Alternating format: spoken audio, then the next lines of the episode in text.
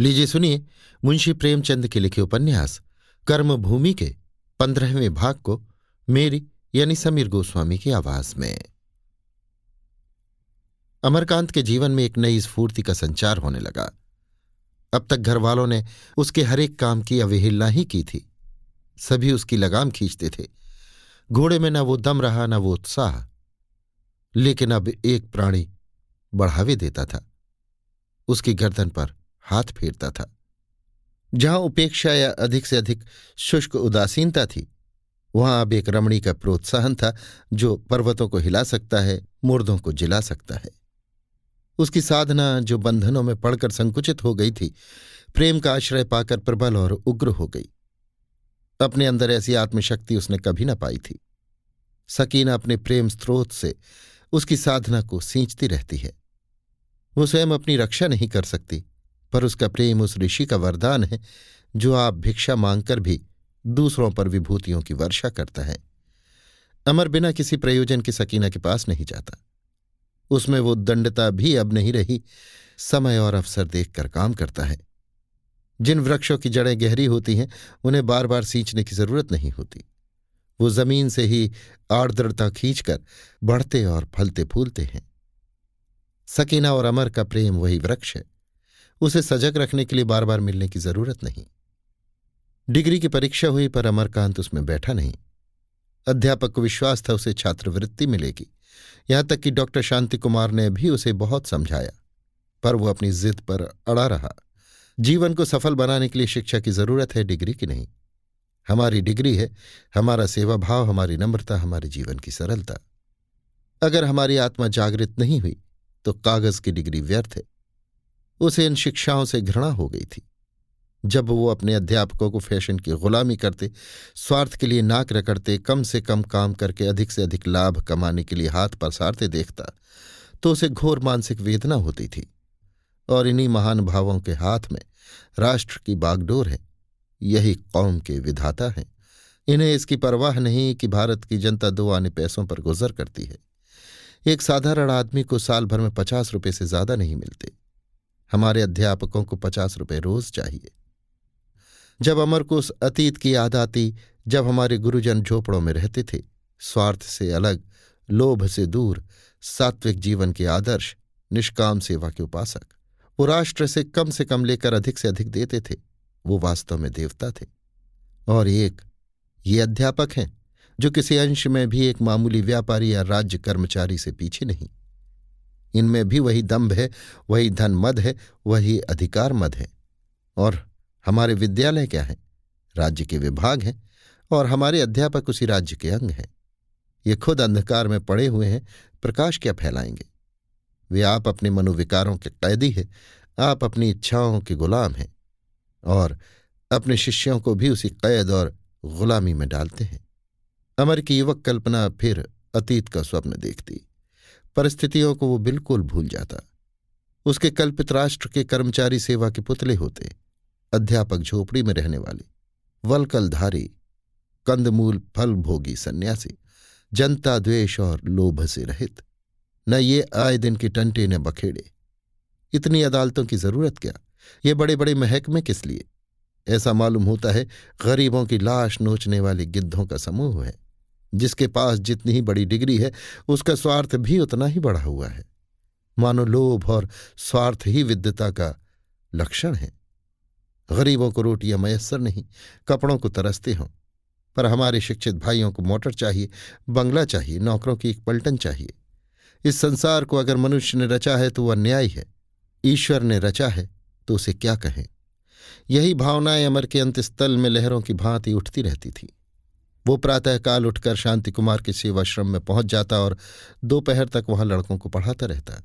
शाला डॉक्टर साहब के बंगले में थी। नौ बजे तक डॉक्टर साहब भी पढ़ाते थे। फ़ीस बिल्कुल न ली जाती थी। फिर भी लड़के बहुत कम आते थे। सरकारी स्कूलों में जहाँ फ़ीस और जुर्माने और चंदों की भरमार रहती थी, लड़कों को बैठने की जगह न मिलती थी। यहाँ कोई झांकता न था। मुश्किल से दो ढाई सौ लड़के आते थे। छोटे छोटे भोले भाले निष्कपट बालकों का कैसे स्वाभाविक विकास हो, कैसे वे साहसी, संतोषी, सेवाशील नागरिक बने? यही मुख्य उद्देश्य था। सौंदर्य बोध जो मानव प्रकृति का प्रधान अंग है, कैसे दूषित वातावरण से अलग रहकर अपनी पूर्णता पाए? संघर्ष की जगह सहानुभूति का विकास कैसे हो? दोनों मित्र यही सोचते रहते थे। उनके पास शिक्षा की कोई बनी बनाई प्रणाली न थी। उद्देश्य को सामने रखकर ही वो साधनों की व्यवस्था करते थे।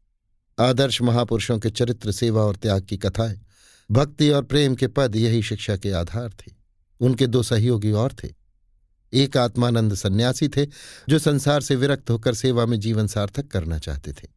दूसरे एक संगीत के आचार्य थे, जिनका नाम था ब्रजनाथ। इन दोनों सहयोगियों के आ जाने से शाला की उपयोगिता बहुत बढ़ गई थी। एक दिन अमर ने शांति कुमार से कहा, आप आखिर कब तक प्रोफेसरी करते चले जाएँगे? जिस संस्था को हम जड़ से काटना चाहते उसी से चिमटे रहना तो आपको शोभा नहीं देता।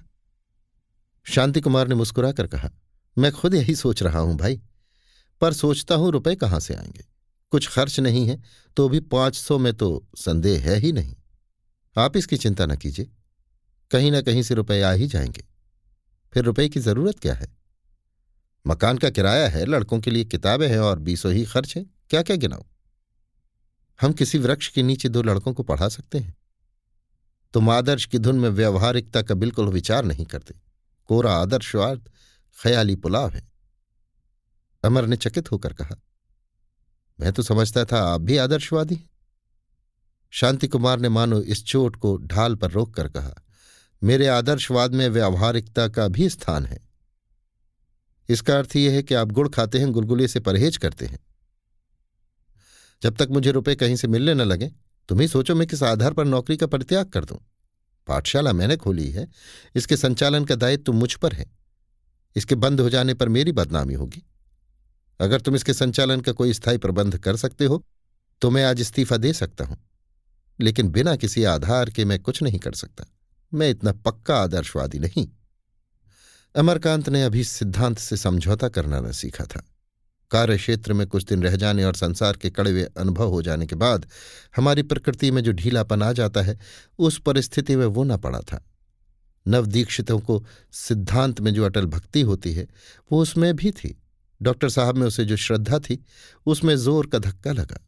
उसे मालूम हुआ, वो केवल बातों के वीर हैं। कहते कुछ हैं, करते कुछ हैं। जिसका खुले शब्दों में ये आशा है कि वो संसार को धोखा देते हैं। ऐसे मनुष्य के साथ वो कैसे सहयोग कर सकता है?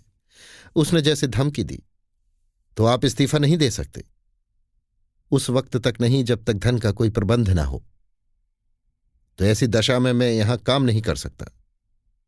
डॉक्टर साहब ने नम्रता से कहा, देखो अमरकांत, मुझे संसार का तुमसे ज़्यादा तजर्बा है।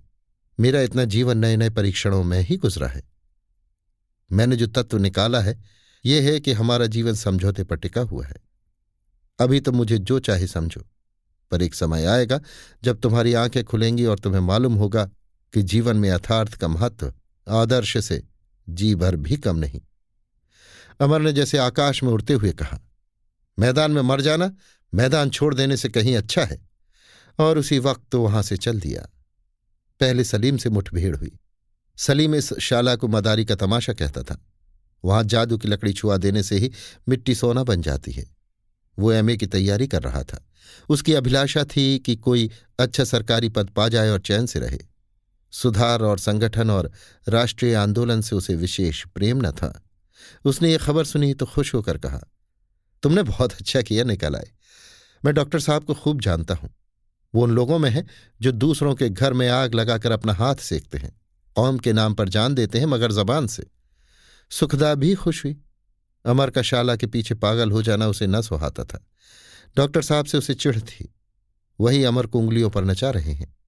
उन्हीं के फेर में पड़कर अमर घर से फिर उदासीन हो गया है। पर जब संध्या समय अमर ने सकीना से ज़िक्र किया तो उसने डॉक्टर साहब का पक्ष लिया। मैं समझती हूँ डॉक्टर साहब का ख्याल ठीक है।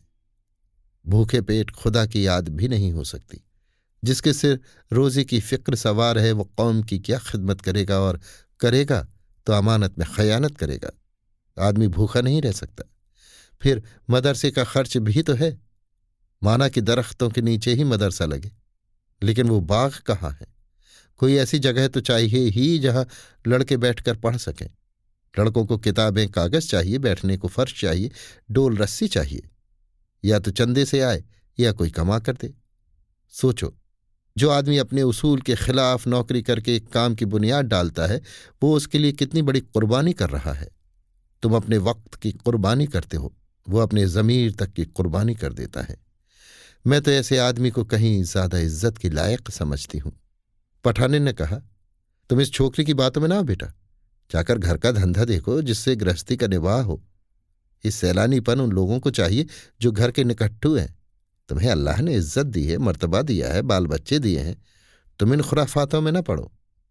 अमर को अब टोपियाँ बेचने से फुर्सत मिल गई थी। बुढ़िया को रेणुका देवी के द्वारा चिकन का काम इतना ज़्यादा मिल जाता था कि टोपियाँ कौन काढ़ता सलीम के घर से भी कोई ना कोई काम आता ही रहता था। उनके ज़रिए से और घरों से भी काफ़ी काम मिल जाता था। सकीना के घर में कुछ खुशहाली नज़र आती थी। घर की पुताई हो गई थी, द्वार पर नया पर्दा पड़ गया था। दो खाटें नई आ गई थी, खाटों पर दरिया भी नई थी, कई बर्तन नए आ गए थे, कपड़े लत्ते की भी शिकायत न थी। उर्दू का एक अखबार भी खाट पर रखा हुआ होता था। पठान इनको अपने अच्छे दिनों में भी इससे ज़्यादा समृद्धि न हुई थी। बस उसे अगर कोई गम था तो ये कि सकीना शादी पर राज़ी न होती थी। अमर यहाँ से चला तो अपनी भूल पर लज्जित था। सकीना के एक ही वाक्य ने उसके मन की सारी शंका शांत कर दी थी। डॉक्टर साहब में उसकी श्रद्धा फिर उतनी ही गहरी हो गई थी। सकीना की बुद्धिमत्ता, विचार सौष्ठव सूझ और निर्भीकता ने उसे चकित और मुग्ध कर दिया था। सकीना से उसका परिचय जितना ही गहरा होता था, उतना ही उसका असर भी गहरा होता था। सुखदा अपनी प्रतिभा और गरिमा से उस पर शासन करती थी। वो शासन उसे अप्रिय था। सकीना अपनी नम्रता और मधुरता से उस पर शासन करती थी। ये शासन उसे प्रिय था। सुखदा में अधिकार का गर्व था। सकीना में समर्पण की दीनता थी। सुखदा अपने को पति से बुद्धिमान और कुशल समझती थी। सकीना समझती थी, मैं इनके आगे क्या हूँ? डॉक्टर साहब ने मुस्कुराकर पूछा तो तुम्हारा यही निश्चय है कि मैं इस्तीफा दे दूँ? वास्तव में मैंने इस्तीफा लिख रखा है और कल दे दूँगा। तुम्हारा सहयोग मैं नहीं खो सकता। मैं अकेला कुछ भी ना कर सकूँगा। तुम्हारे जाने के बाद मैंने ठंडे दिल से सोचा तो मालूम हुआ मैं व्यर्थ के मोह में पड़ा हुआ हूँ। स्वामी दयानंद के पास क्या था जब उन्होंने आर्य समाज की बुनियाद डाली? अमरकांत भी मुस्कुराया। नहीं, मैंने ठंडे दिल से सोचा तो मालूम हुआ कि मैं गलती पर था। जब तक रुपए का माकूल इंतज़ाम ना हो जाए, आपको इस्तीफा देने की ज़रूरत नहीं। डॉक्टर साहब ने विस्मय से कहा, तुम व्यंग कर रहे हो। नहीं, मैंने आपसे बेयद भी की थी। उसे क्षमा कीजिए। अभी आप सुन रहे थे मुंशी प्रेमचंद के लिखे उपन्यास, कर्मभूमि के पंद्रहवें भाग को, मेरी यानी समीर गोस्वामी की आवाज़ में।